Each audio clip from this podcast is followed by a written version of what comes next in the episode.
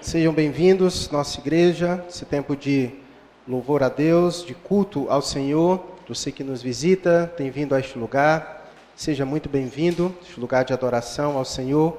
Muito nos alegra a presença de vocês aqui conosco, tá bom? Ah, nós vamos continuar nossa exposição. Nós estamos fazendo a exposição do Evangelho de Mateus. E aí você já fica sabendo a cada domingo qual é o tema que eu vou pregar, né? Porque a gente vai sempre continuando assim, tá bom? Nós paramos no domingo passado, no capítulo 4, nós vimos do verso 1 ao verso 11. E hoje nós veremos do verso 12 ao verso 17. Então, Mateus capítulo 4, do verso 12 ao 17, dando continuidade à nossa exposição do Evangelho de Mateus, vai nos dizer assim a palavra de Deus. Ouvindo, porém, Jesus que João fora preso, retirou-se para a Galiléia e, deixando Nazaré, foi morar em Cafarnaum, situado à beira-mar, nos confins de Zebulon e Naphtali, para que se cumprisse o que fora dito por intermédio do profeta Isaías: terra de Zebulon, terra de Naphtali, caminho do mar, além do Jordão, Galiléia dos gentios.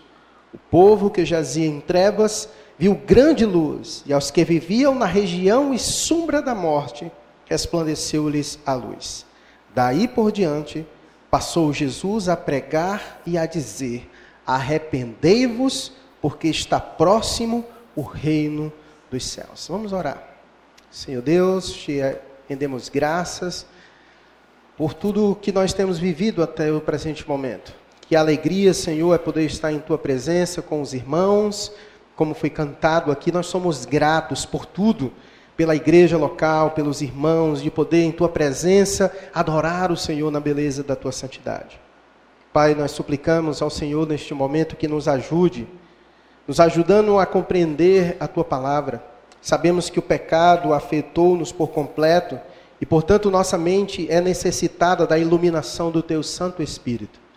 Que assim, Deus, teu Santo Espírito ilumine a mente de cada um dos que aqui estão, nos convencendo do pecado, nos convencendo sobre tua vontade. Pai bendito, nos instrua nesta noite, que a tua palavra cumpra aquilo que cabe a ela. Assim oramos ao Senhor gratos, pedindo a tua ajuda e que o Senhor fale conosco nesta noite. No nome de Jesus. Amém. Versículo 12 começa dizendo: Ouvindo, porém, Jesus que João fora preso, retirou-se para a Galiléia. A primeira impressão que nós temos quando lemos esse versículo, a primeira impressão que temos é que parece que Jesus fugiu com medo ao ouvir que João havia sido preso. Não sei se a primeira leitura você teve essa impressão, nos parece que é isso que, que acontece. Contudo, a melhor maneira de ler este versículo é que Jesus retirou-se não porque ouviu que João fora preso, mas quando ouviu. A ideia é que Mateus, ele quer passar para nós a ideia de tempo e não de causa. Então, ou seja, Jesus foi para Galiléia no mesmo período em que João foi preso e não por causa e não porque João foi preso. E falando em tempo, é importante nesse presente momento dizer para você, não sei se você percebeu, mas ah, o Evangelho de Mateus, ele em alguns momentos não segue uma ordem cronológica dos eventos de tempo. Você lembra que a gente viu o capítulo 1 e o segundo, e de repente quando chega no capítulo 3 há um salto de mais de 30 anos. Lembram, né, disso? Pronto, então o Evangelho de Mateus ele vai ter essa característica. E esse texto em que nós vamos ler, nós veremos que ele está espalhado, inclusive, no Evangelho de Mateus. Certo? Tem essa perícope aqui do verso 12 a 17, mas o que acontece nesse momento aqui do verso 12 a 17 vai, vai ter frações disso em outras partes do próprio Evangelho de Mateus. Então nós vamos copilar tudo hoje. Nós vamos aproximar, trazer, certo? Porque não faz sentido em outro momento eu pregar sobre algo que eu já preguei anteriormente. Então, em cada evento eu vou juntar os, os, textos do próprio Evangelho de Mateus que narra aquele episódio, aquele momento, aquele evento, aquela, aquele período em si, certo? Para ficar mais fácil para a nossa é, compreensão, para quando eu chegar lá na frente não ter que voltar novamente, certo? A gente conseguir fazer isso. Então, isso é importante você é, perceber. E às vezes, se a gente não perceber isso, quando a gente faz a leitura em casa, a gente acaba se perdendo um pouquinho, certo? Por isso que eu estou trazendo essa informação para você. Eu digo isso porque nós não sabemos nem ao certo quanto tempo Jesus ficou na Judéia. Lembra, Jesus foi para a Judéia fazer o quê? Ser batizado por João. E aí nós vimos no domingo passado que, muito provavelmente, ainda no deserto da Judéia, foi o momento em que Jesus foi tentado pelo diabo e provado pelo Senhor, como nós vimos no domingo passado, certo? Contudo, nós não sabemos ao certo quanto tempo Jesus ficou na Judéia e quanto tempo depois do batismo de Jesus, João foi preso. Porque, de repente, vejo os eventos, João Batista batizou Jesus, Jesus foi tentado no deserto e de repente João foi preso. Está entendendo? Então, nós não sabemos ao certo Quanto tempo isso aconteceu? Quanto tempo Jesus ficou na Judéia? E quanto tempo depois do seu batismo João foi preso? Certo? Não sabemos ao certo. Mas o versículo 12 já começa dizendo que isso aconteceu. João foi preso e Jesus foi para a Galiléia, certo? Então a gente tem aí uma dificuldade de saber ao certo o tempo em que tudo isso foi preciso. Mas ele não está nem tanto preocupado com o tempo, mas com o que aconteceu, a narrativa. João foi preso, e Jesus foi para Galiléia. É importante também observar que essa palavra retirou-se, que diz, ouvindo porém Jesus que João fora preso, retirou-se para Galiléia, ela não é muito precisa. E por isso dificulta um pouco o nosso entendimento na primeira leitura. Outras traduções vão usar as palavras quando e voltar, em vez de retirar-se, que é melhor. Coloca aí a versão NVI para mim, por favor, desse versículo 12.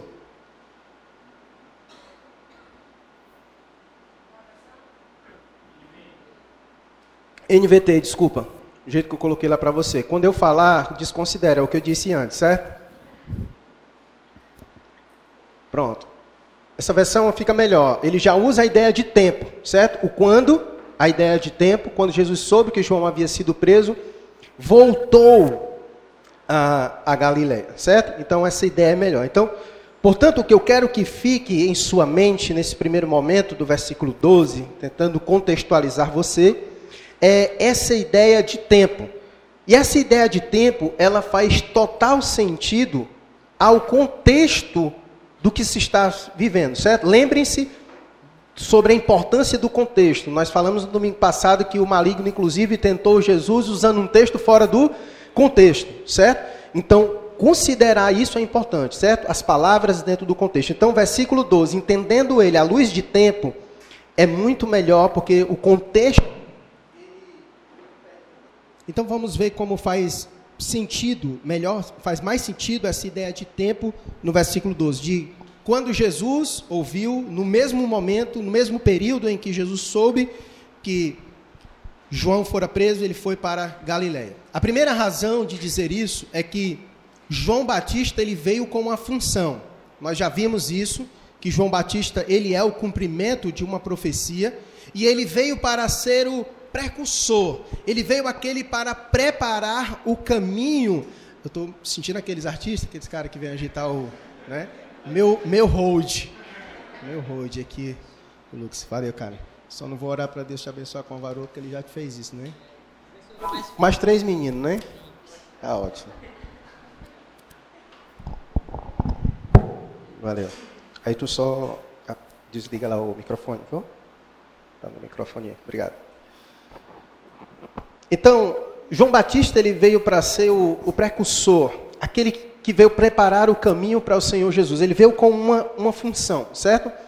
Então, com a chegada daquele que João veio para preparar o caminho e, e, e anunciar, meio que a função de João Batista não faz mais sentido. Porque João veio para preparar o caminho para ele. Então ele chegou. Então não tem mais o que preparar, porque ele já chegou. Então, esse episódio, ele é crucial para nós entendermos. É João Batista saindo de cena e Jesus entrando em cena. É João Batista finalizando o seu ministério, o último profeta do Antigo Testamento, o último profeta da, da antiga aliança, e chegando aquele que traz nova aliança. Então faz sentido esse momento do texto, certo? É o momento final de João Batista, e que pena que ele tenha um fim tão trágico como nós já veremos. Mas faz parte, porque aquele que veio e que João preparou o caminho também teve um fim trágico morreu morte de cruz, certo? Então, faz sentido o texto. Então, João foi preso, João sendo preso sai de cena e entra Jesus. João encerra seu ministério e Jesus inicia. Isso é tão ligado de uma maneira porque João Batista tinha uma mensagem. Qual era a mensagem de João Batista? O que era que ele pregava no, no deserto da Judéia? Arrependei-vos porque é chegado o reino dos céus. E chega Jesus, João sai, mas a mensagem continua. Vejamos qual é a mensagem de Jesus no verso 17. Daí por diante passou Jesus a pregar e a dizer o quê? Arrependei-vos, porque está próximo o reino. Só mudou a figura, mas a mensagem é a mesma. Então não faz sentido. João encerra, Jesus continua, mas com a mesma mensagem. E vamos já voltar para a importância dessa mensagem, porque se ela não fosse importante, ela teria sido mudada, ela teria sido trocada, mas ela permanece mostrando a importância dessa mensagem, como ela é central. Arrependei-vos, porque está próximo o reino dos céus. Então faz muito sentido, certo? Nós podemos dizer que João, ele estava anunciando aquele que vinha e João então ele trazia uma sombra. Quando você está em um lugar e que você não consegue visualizar a pessoa e ela está vindo e você visualiza sua sombra e você fica olhando para a sombra, mas quando ela chega não tem mais necessidade de se olhar para a sombra. João Batista é a expressão da antiga aliança, da lei, e a lei tinha um objetivo, como diz Gálatas capítulo 3, verso 23 a 25. Coloca para mim, Pedro Lucas. A lei tinha uma, finalidade e João, ele era expressão disso. A lei tinha essa função, mas antes mas antes que viesse a fé, estávamos sob a tutela da lei e nela encerrados para essa fé de futuro que haveria de revelar-se. Passa. É, eu pedi para botar na NVT, mas, mas dá certo aí. De maneira que a lei nos serviu de aio para nos conduzir a Cristo, a fim de que fôssemos justificados por fé. Então a lei, ela tinha esse aspecto de aio, de um tutor, aquele que nos conduz para a maturidade. Então o objetivo da lei era nos conduzir até a pessoa de Cristo. E João Batista, como último profeta da antiga aliança, ele tem esse papel de nos conduzir, de conduzir a nação para a pessoa de Cristo. Então, quando Cristo chega, não faz mais sentido, o papel dele acabou. Porque o papel dele era pegar na mão da pessoa e conduzir a Cristo. Está aqui.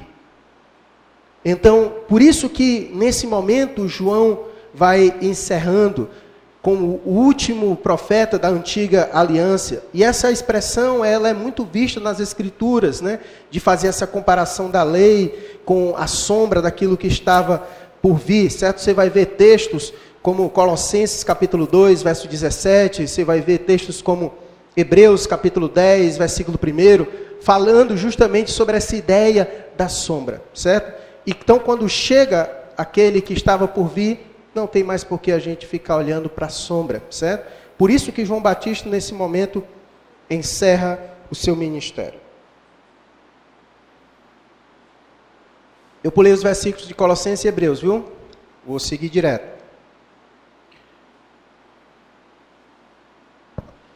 Segunda coisa que nós podemos perceber, o do porquê que isso aconteceu. Então, a primeira razão era o verso 12, é que João encerra seu ministério, certo? Era necessário que isso acontecesse para que Jesus iniciasse seu ministério. A segunda razão é porque estava nos planos de Jesus ir a Galiléia. Por isso que quando João fora preso, Jesus então ele volta para a Galileia, certo?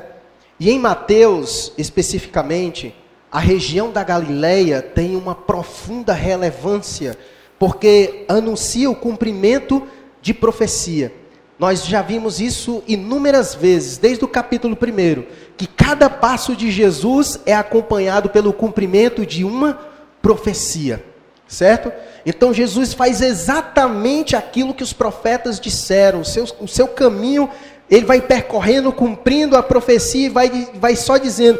E ele fez isso para que se cumprisse as escrituras, e aconteceu isso para que se cumprisse as escrituras. Então, a retirada de Jesus o voltar-se para a Galiléia era então o início do seu ministério, o fim do ministério de João Batista e ao mesmo tempo o cumprimento dessa profecia. Que profecia é essa? Que é descrita no versículo de número 14 a 16, que diz: Para que se cumprisse o que fora dito por intermédio do profeta Isaías, terra de Zebulon, terra de Naphtali, caminho do mar, além do Jordão, Galiléia dos gentios. O povo que jazia em trevas viu grande luz, e aos que viviam na região e sombra da morte resplandeceu-lhes a luz. Certo? Então a ida de Jesus para a Galiléia era o cumprimento dessa profecia. Além disso, revela o alcance e a expansão do evangelho. E eu acho interessante dizer isso porque os judeus tinham uma expectativa muito nacionalista. Os judeus, eles tinham um pensamento de que Jesus era propriedade exclusiva dos judeus e que viria apenas para o seu povo. E Jesus vem para mostrar que, na verdade, ele veio para salvar a todos quanto creem no seu nome. Como vai dizer João, capítulo 1, verso 11 e 12 Coloca aí na tela aí, Pedro Lucas. Como vai dizer João, capítulo 1, verso 11 e 12, vai dizer a seguinte coisa. Dá certo colocar? Pronto. Veio a seu próprio povo e eles o rejeitaram. Verso 12: Mas a todos quanto creram nele e o aceitaram, ele deu o direito de se tornarem filhos de Deus. Certo? Então, Jesus indo para a Galileia é mostrando o seu alcance e a expansão do Evangelho.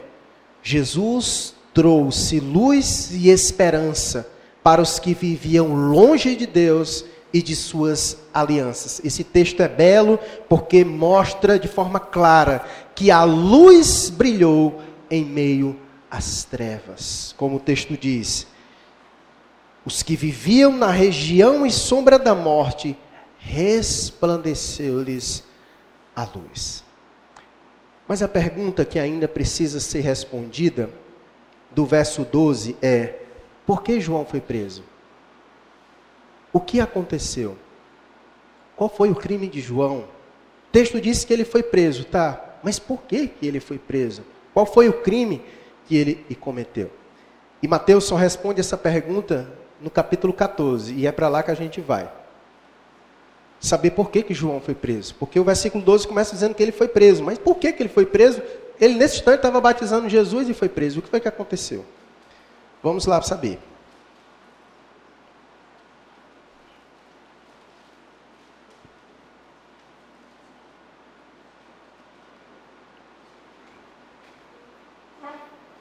E aí, como eu falei, Lembre-se que eu falei, nem sempre Mateus segue uma ordem cronológica dos eventos, certo? Então, por isso, agora nós vamos juntar alguns textos que faz parte desse que nós estamos meditando. Vejamos a razão da morte, a morte não, dele ter sido preso, certo? E da morte também, já que já falei o que, que vai acontecer, certo? Deu um spoiler. Capítulo 14, verso 1 vai dizer assim: Por aquele tempo ouviu o tetrarca Herodes a fama de Jesus e disse aos que o serviam: Este é João Batista. Ele ressuscitou dos mortos. E por isso nele operam forças miraculosas. Porque Herodes, havendo prendido e atado a João, o metera no cárcere, por causa de Herodias, mulher de Filipe, seu irmão. Lembra que eu disse que quando Herodes morreu, três filhos dele é, assumiram o, o, trono, certo? Filipe, Herodes Antipa e o Arquelau, certo? Então, esse aqui é o Herodes Antipas. E ele pegou a esposa do seu irmão, Filipe, certo? Herodias. E foi por essa razão que João foi preso, certo? Porque Herodes havia prendido e atado a João, metera no cárcere, por causa de Herodias, mulher de Filipe, seu irmão. Pois João lhe dizia: Não te é lícito possuí-la. João soube do que estava acontecendo. Herodes Antipas estava traindo seu irmão com a esposa dele. E João Batista soube da coisa e disse: Isso aí é errado. Isso aí não está certo. E por causa de, pela forma com que João foi a ele, porque João o confrontou com seu pecado, porque João disse a ele o que ele estava fazendo não era certo, por conta disso, João foi preso. E o texto continua dizendo: E querendo matá-lo, temia o povo, porque o tinham como profeta. E ora, tendo chegado o dia natalício de Herodes, dançou a filha de Herodia diante de todos e agradou a Herodes, pelo que prometeu com juramento dar-lhe o que pedisse. Então ela, instigada por sua mãe, disse: Dá-me aqui num prato a cabeça de João Batista. Entristeceu-se o rei, mas por causa do juramento e dos que estavam com ele à mesa, determinou-lhe que lhe a dessem. E deu ordens e decapitou a João no cárcere. E foi trazida a cabeça num prato e dada à jovem que a levou à sua mãe. Isso foi o preço de João ter confrontado Herodes com o seu pecado. Segura aí que tem aplicação para nós mais na frente. Aprendemos recentemente em nossa igreja, aqui na escola bíblica, quem veio, eu queria que colocasse o texto de Efésios, o texto que a gente viu na escola bíblica dominical. Efésios 5, 7 e 11 aí. Eles vão colocar aqui na, na tela que fica melhor, certo? Nós aprendemos em nossa escola bíblica que nós somos luz no Senhor. E que, como filhos da luz, nós devemos andar na luz. Mas há uma outra implicação que nós aprendemos em dizer que nós somos filhos da luz não só andamos na luz, mas também nós reprovamos as trevas à nossa volta. E o texto em Efésios vai dizer que se nós não reprovarmos as trevas à nossa volta, nós seremos o que? Lembram? Cúmplices e participantes das trevas. Nós aprendemos isso aqui na escola bíblica, veja comigo, do verso 7 ao 11. 7 ao 11, certo? Desengancha esse negócio aí. Pronto. Portanto, não sejais participantes com eles, pois outrora erais trevas, porém agora sois luz no Senhor. Andai como filhos da luz, porque o fruto da luz consiste em toda bondade e justiça e verdade provando sempre o que é agradável ao Senhor. E ele finaliza dizendo: E não sejais cúmplice nas obras infrutíferas das trevas, antes, porém, reprovai-as. Certo? Foi isso o que João fez. E toda a vida, irmãos, que nós assumimos essa postura de, como filhos da luz, reprovar as obras infrutíferas das trevas, muitas vezes isso vai ter uma consequência para nós. Muitas vezes nós vamos pagar o preço, porque quem vive nas trevas vive a esconder suas obras infrutíferas, que era no caso de Herodes. Ele se sentiu quando João Batista revelou o seu pecado e disse: Olha, não é certo isso aí que você está fazendo. E como uma forma de silenciar João Batista, o prenderam. E depois o mataram. Porque quem vive nas trevas não gosta que as suas obras infrutíferas sejam reveladas. E naturalmente, quando isso acontece, haverá conflito. Talvez você já tenha passado por isso, talvez no seu ambiente de trabalho, onde você vive, você vê alguma coisa que não é certa e de repente você denuncia aquilo e muitas vezes você colhe o preço porque você não foi cúmplice com aquilo que estava acontecendo, você viu e sabia que se ficasse calado seria cúmplice porque iria cair no pecado de omissão, porque sabia que deveria reprovar aquelas obras infrutíferas das trevas. A questão é: será que nós estamos dispostos a sofrer o dano? Nós sofremos muito hoje por causa do politicamente correto, não é verdade? Hoje a gente já não pode mais falar nada que logo surge a tropa do não não julgueis, não é assim? A gente já não pode mais falar nada. Tudo acontecendo à nossa volta e qualquer coisa que a gente venha dizer, qualquer atitude nossa de denunciar as trevas, nos faz logo, nos chama logo de homofóbicos, de preconceituosos, de retrógrados, de certinhos, de santarrões, e aí ah, segue aí o discurso acerca de nós. O não julgueis, na verdade, é o lema dessa geração, sendo que Deus nos convoca justamente a julgar mediante a verdade. E aqui é uma coisa que eu preciso dizer para você. Esse negócio de que só Deus julga isso não é verdade, certo? Deus julga, é verdade, mas nós também julgamos. Julgamento não é condenar. Julgar é quando você julga uma coisa entre certo e errado, certo? E você faz isso com um parâmetro na verdade da palavra de Deus. Por exemplo, quando você diz assim para alguém: olha, mentir não é certo.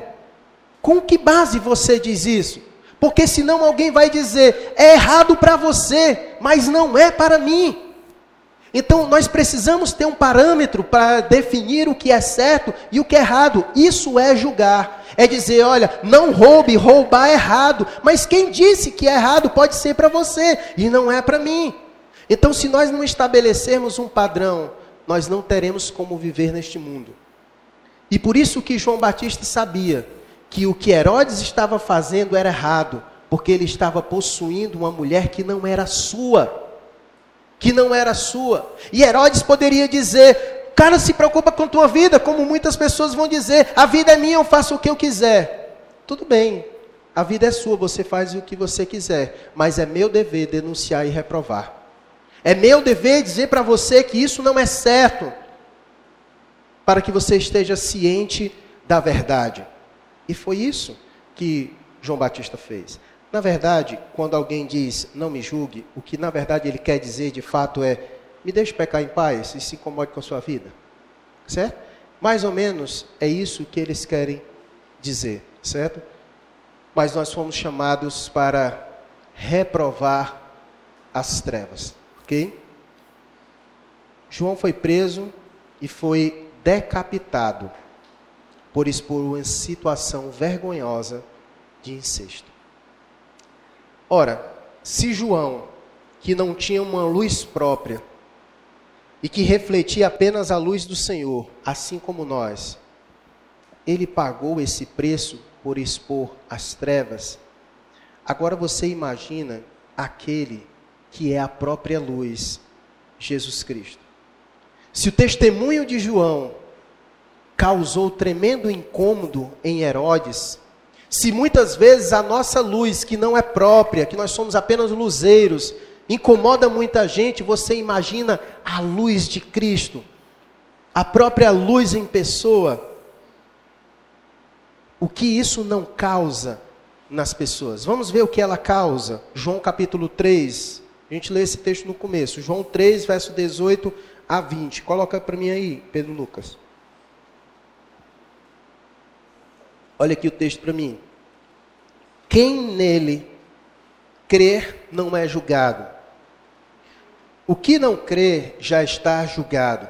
Porquanto não crê no nome no unigênito do Filho de Deus. E o julgamento é este: dois pontos. Que a luz veio ao mundo, e os homens amaram mais as trevas do que a luz. E ele vai dar razão, porque as suas obras eram mas, pois todo aquele que pratica o mal aborrece a luz, ou seja, não gosta da luz, e não se chega para a luz. Por quê? Eles não querem que as suas obras sejam vistas, a fim de não serem arguidas as suas obras. E foi por isso que quando Cristo veio ao mundo, a luz veio ao mundo e revelou as trevas daqueles. O que foi que fizeram com a luz? Crucificaram. Não suportaram a exposição da luz. Certo? Por isso que quando João Batista estava lá, Herodes não suportou. E é por isso que muitas vezes, quando você está em determinados ambientes, não lhe suportam. Porque a luz e trevas são antagônicas. A luz tem esse poder de revelar as trevas. E quem está nas trevas se incomoda quando as suas obras são manifestas. Se incomoda. E por isso que o mundo que é vive em trevas não gosta da luz.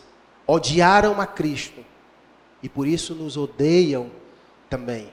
Por causa não da nossa luz, mas por causa da luz de Cristo que é refletida em nós através da sua verdade. É por isso que o mundo vive toda hora e todo instante querendo fechar as escrituras, silenciar as escrituras, proibir aquilo que se ensina nas escrituras, porque ela testifica as obras infrutíferas das trevas. É a Bíblia quem diz o que é pecado e o que não é. E por isso que elas querem fechá-la. Não se pode mais ler as escrituras nas escolas, já não podem mais ler as escrituras em muitos lugares, porque ela revela a podridão das trevas. A sua verdade traz luz em meio às trevas. Portanto, assim como João foi condenado na Judéia, vamos voltar para o texto. Assim como João foi condenado na Judéia por Herodes, em Nazaré, Jesus foi rejeitado. Versículo 13. E deixando Nazaré, foi morar em Cafarnaum, situada à beira-mar nos confins de Zebulon e Naphtali. Só para você acompanhar, certo? Jesus estava na Judéia com João Batista, e o texto vai dizer então que quando João foi preso, Jesus volta para a Galiléia. E quando ele volta para a Galiléia, a ideia é que ele vai para Nazaré. E o texto, versículo 13, diz que ele então deixa Nazaré e vai para Cafarnaum. A pergunta que fica é: por que, que ele deixou Nazaré? O que aconteceu em Nazaré para que ele saísse de Nazaré, deixasse Nazaré e fosse para Cafarnaum. Mateus capítulo 13 vai dizer o que foi que aconteceu em Nazaré, para que ele saísse de Nazaré e fosse para Cafarnaum. Vamos lá, capítulo 13. Talvez, se na sua Bíblia tiver aqueles nomes em negrito, vai ter assim: Jesus prega em Nazaré e ele é rejeitado pelos seus, certo? Então ele, ele deixa a Judéia, vai para Galiléia e ele vai para Nazaré, certo? E acontece algo em Nazaré, que ele sai de Nazaré e vai para Cafarnaum. Mas o que aconteceu em Nazaré? Mateus capítulo 13. Versículo 54. E chegando à sua terra, ensinava-os na sinagoga, de tal sorte que se maravilhavam e diziam: De onde lhe vem esta sabedoria e estes poderes miraculosos? Não é este o filho do carpinteiro? Não se chama sua mãe Maria e seus irmãos Tiago, José, Simão e Judas? Não vivem entre nós todas as suas irmãs? De onde lhe vem, pois, tudo isso? E escandalizavam-se nele. Jesus, porém, lhes disse: Não há profeta sem honra, senão na sua terra e na sua casa. E não fez muitos milagres por causa da incredulidade dele. Mateus ele dá uma resumida, mas Lucas ele expõe melhor a reação daqueles que lá estavam quando Jesus estava em Nazaré. A sua rejeição. Coloca para mim aí, Lucas, por favor. Lucas 4, verso 28 a 30. Vai só colocar aqui para a gente ver ainda esse, essa perigo em Nazaré, certo? Para você ver como foi que Jesus saiu de lá, certo? 4, 28. 28. Todos na sinagoga, ouvindo estas coisas, se encheram de ira. E levantando-se, expulsaram da cidade e o levaram até o cimo do monte, sobre o qual estava edificada, para de lá o precipitarem abaixo. Então, fica claro agora para você o porquê que quando Jesus foi para Galiléia, foi para Nazaré, ele deixou Nazaré e foi para Cafarnaum. Deixou Nazaré por quê? Porque as pessoas estavam querendo matá-lo. Porque eles estavam querendo matar a Jesus, certo? Por causa das verdades que Jesus estava ensinando e estava pregando. Por isso Jesus foi para Cafarnaum depois que saiu de Nazaré, certo? E a gente vai ver mais no decorrer do, da exposição várias vezes Cafarnaum entrando em cena, certo? Vou só dar um spoiler rápido, certo? Aqui é onde mora Pedro e praticamente se tornou um lugar onde Jesus visitou com muita frequência, certo? O texto vai dizer que ele foi para Cafarnaum, situada à beira-mar, certo? E aqui, por favor, Jesus não tinha casa de praia, coisa alguma, como sugeriu o maluco do Abílio Santana, tá? Pelo amor de Deus, tá? Aquele homem é um maluco e dizer um negócio desse, que Jesus era rico, que era carpinteiro, comprou uma casa de praia em Cafarnaum. Pelo amor de Deus, tá? Jesus foi para lá e não tinha nada a ver com isso, ok? Então, perceba algo, certo? Em alguns lugares onde a luz brilha, haverá perseguição. Acabamos de ver isso, certo? João Batista foi morto. Jesus sai da Judéia, onde João foi preso e decapitado, vai para Nazaré, chega lá, as pessoas querem levar ele lá no cimo do monte e jogar ele embaixo para matá-lo. Então, aonde há luz, certo? Haverá perseguição. Mas também, em outros lugares, haverá salvação. Porque o propósito da luz é também tirar as pessoas da escuridão das trevas e transportá-las para a luz. A mesma luz que irrita, que incomoda, é a mesma luz também que derrama graça e salva os outros. Olha o versículo 16. O povo que jazia em trevas viu grande luz, e os que viviam na região em sombra da morte, e aconteceu o que com eles? Resplandeceu-lhes a luz. E como isso é possível, pastor?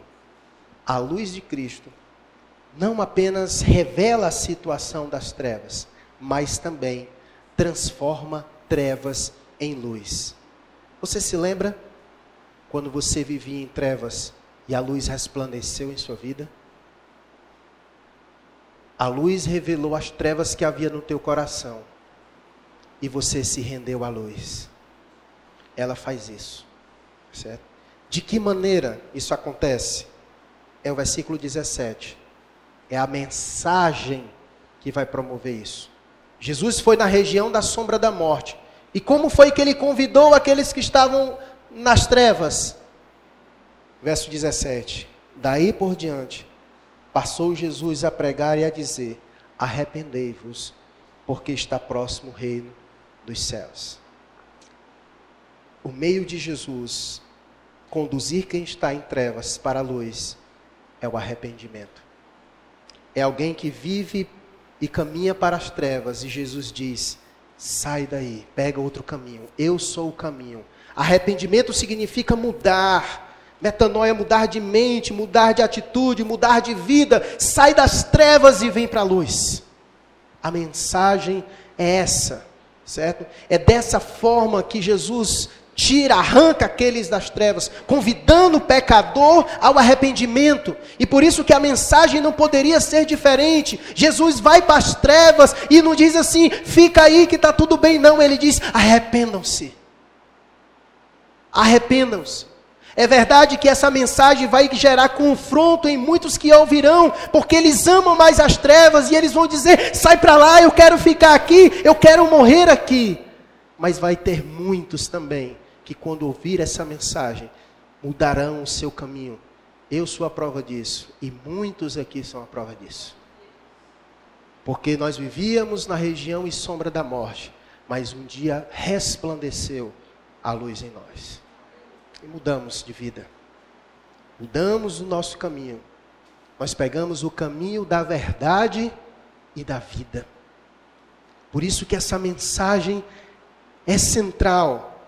É importante destacar nesse momento a importância da pregação.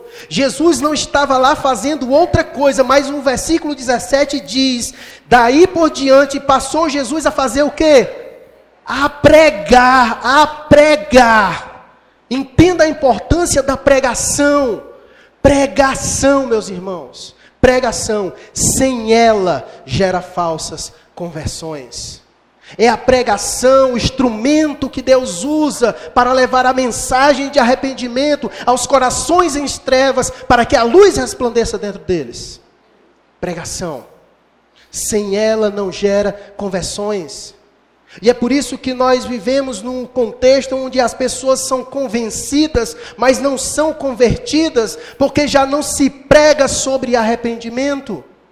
Já não se fala mais sobre isso, apenas sobre vitórias e mensagens do tipo que alimentam o ego do homem, mas que não transforma e não convida eles a saírem das trevas e irem para a luz. É por isso que pregadores coaching como Vitor Azevedo, David Leonardo, Priscila Alcântara e tantos outros, são falsos profetas usados por Satanás para desviar as pessoas da verdade, porque não prega a mensagem do arrependimento. Só pregam mensagens que alimentam o ego trevoso do ser humano. E eles gostam de ouvir isso. Quem está nas trevas gosta de ouvir alguém dizer: fica assim mesmo, fica tranquilo, todo mundo é errado mesmo, segue a vida. Jesus te ama. E por isso que a mensagem deles mantém as pessoas na trevas, porque diz: pode vir para Jesus e permanecer, como a Grete disse, né? Venha para Jesus e fica assim mesmo, está tudo certo. Vir para Jesus não implica mais mudança de vida. Pode ficar aí do jeito que você quiser. O importante é você ter o coração em Jesus e pronto. Como é possível você ter o coração em Jesus e viver nas trevas? JBC tem feito uma série maravilhosa falando justamente sobre isso. Eu sou mesmo cristão.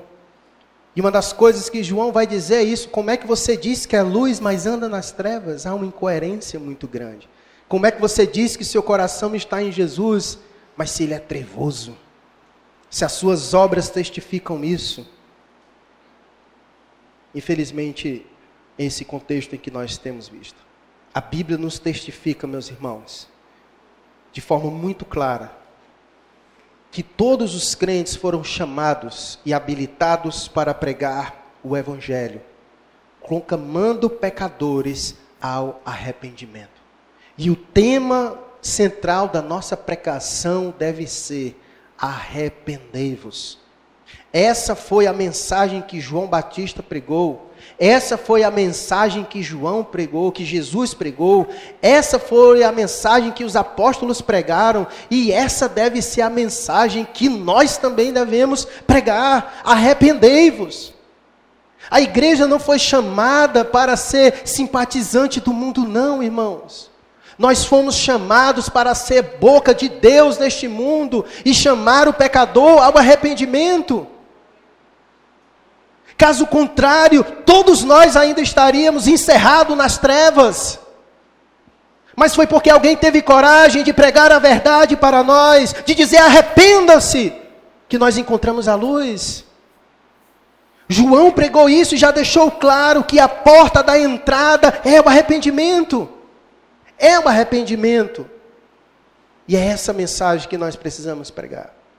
Conforme nós já lemos o texto de João capítulo 3, verso 18 a 20, quem não se arrepender já está condenado. Lembram-se da imagem que João descreveu de Jesus, da pá e do machado? Vocês lembram dessa imagem? A pá e o machado tinham uma única finalidade. A pá era jogar, de tirar o trigo da palha, jogar a palha no fogo, o machado era cortar e lançar no fogo. Sem arrependimento, não há salvação. E Satanás tem cegado o entendimento das pessoas e tem mentido para elas, fazendo as pessoas crerem que não precisam de arrependimento. A verdade, meus irmãos, é que todos estão encerrados em pecados, porque o salário do pecado é a morte. É por isso que Mateus diz que a luz brilhou aonde? Na região da sombra da morte. Só a luz de Cristo, irmãos, é capaz de revelar nossa real escuridão. E isso vem através da mensagem. Mas Satanás, como vimos na, no texto anterior, no domingo passado, ele é astuto, ele é tentador e ele é mentiroso também. E ele tem enganado as pessoas sobre a sua real condição e situação. Por isso eu quero que você vá para casa hoje com isso na sua mente. A mensagem de Deus para você. Talvez você saiu de casa, meu Deus, eu quero ouvir a mensagem do, do Senhor. O que é que o Senhor tem para dizer para mim? A mensagem de Deus para você hoje é: arrependa-se.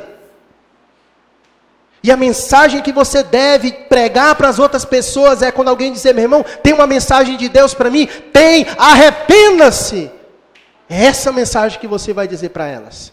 Porque é essa que Deus diz para você: para pecado não existe terapia ou tratamento. Para o pecado existe apenas arrependimento.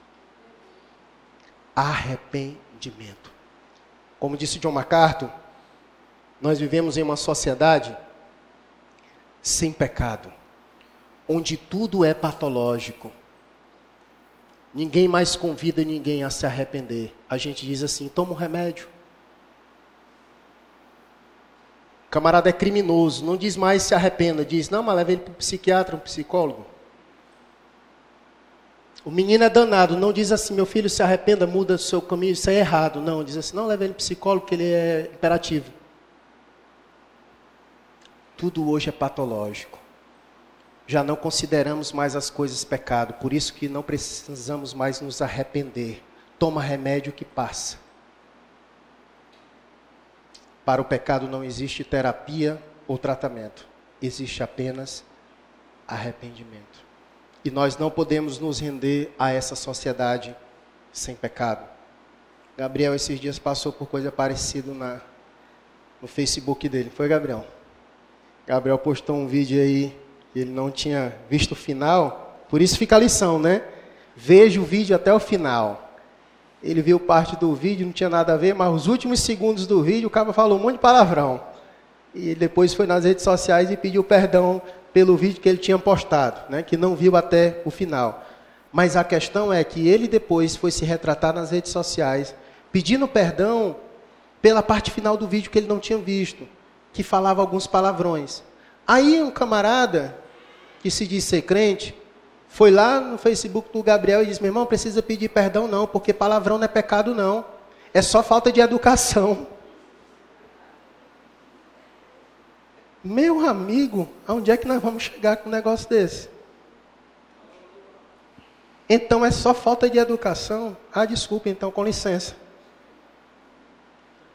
Meus irmãos, para pecado não existe terapia ou tratamento ou escola nenhuma que vá mudar isso em nós existe apenas arrependimento. A mensagem de Deus para mim e para você hoje é a que João Batista pregou e é a que Jesus continua pregando depois que João encerra seu ministério.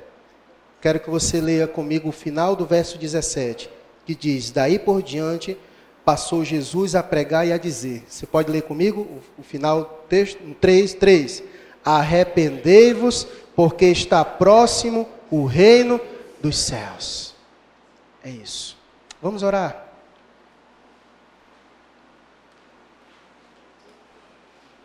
Coloque sua vida diante de Deus.